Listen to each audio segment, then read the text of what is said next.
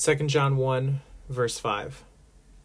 And now I ask you, dear lady, not as though I were writing you a new commandment, but the one we have had from the beginning, that we love one another.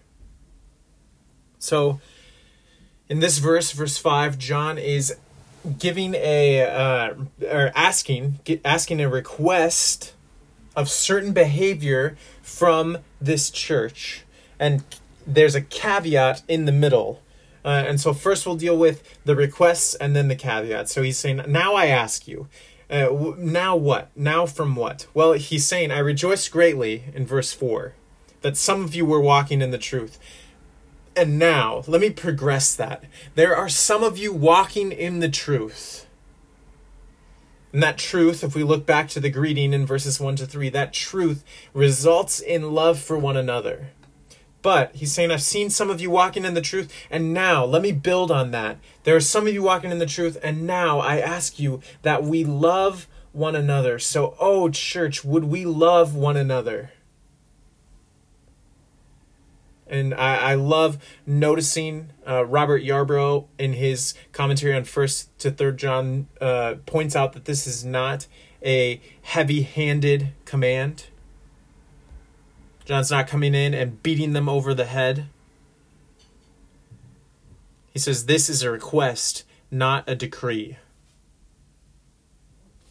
And that's true. He's he he's inviting them into, as Yarbrough puts it, puts it, he includes himself in the call to renewed interpersonal devotion. This is collegial or familial rather than bureaucratic appeal.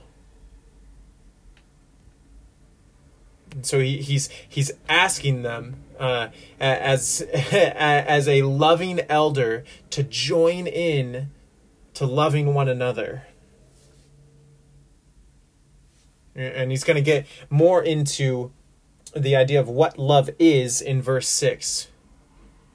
Uh, but su- suffices to say that if we look into First John three eleven, we'll see that, that John writes, "For this is the message that you've heard from the beginning, that we should love one another." And so that's the caveat in the middle there. So he's saying, I ask you, dear lady, that we love one another. And the caveat is, I'm not writing to you a new commandment. I'm writing to you the one that we've had from the beginning. And in First John three eleven, he said, said that same message. This is the message we've heard from the beginning, that we should love one another. And he's most likely referring back to Jesus in John thirteen thirty-four, where Jesus said, "A new commandment I give to you, that you love one another.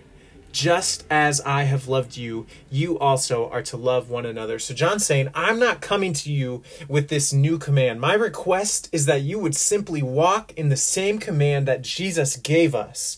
Jesus gave us a new commandment.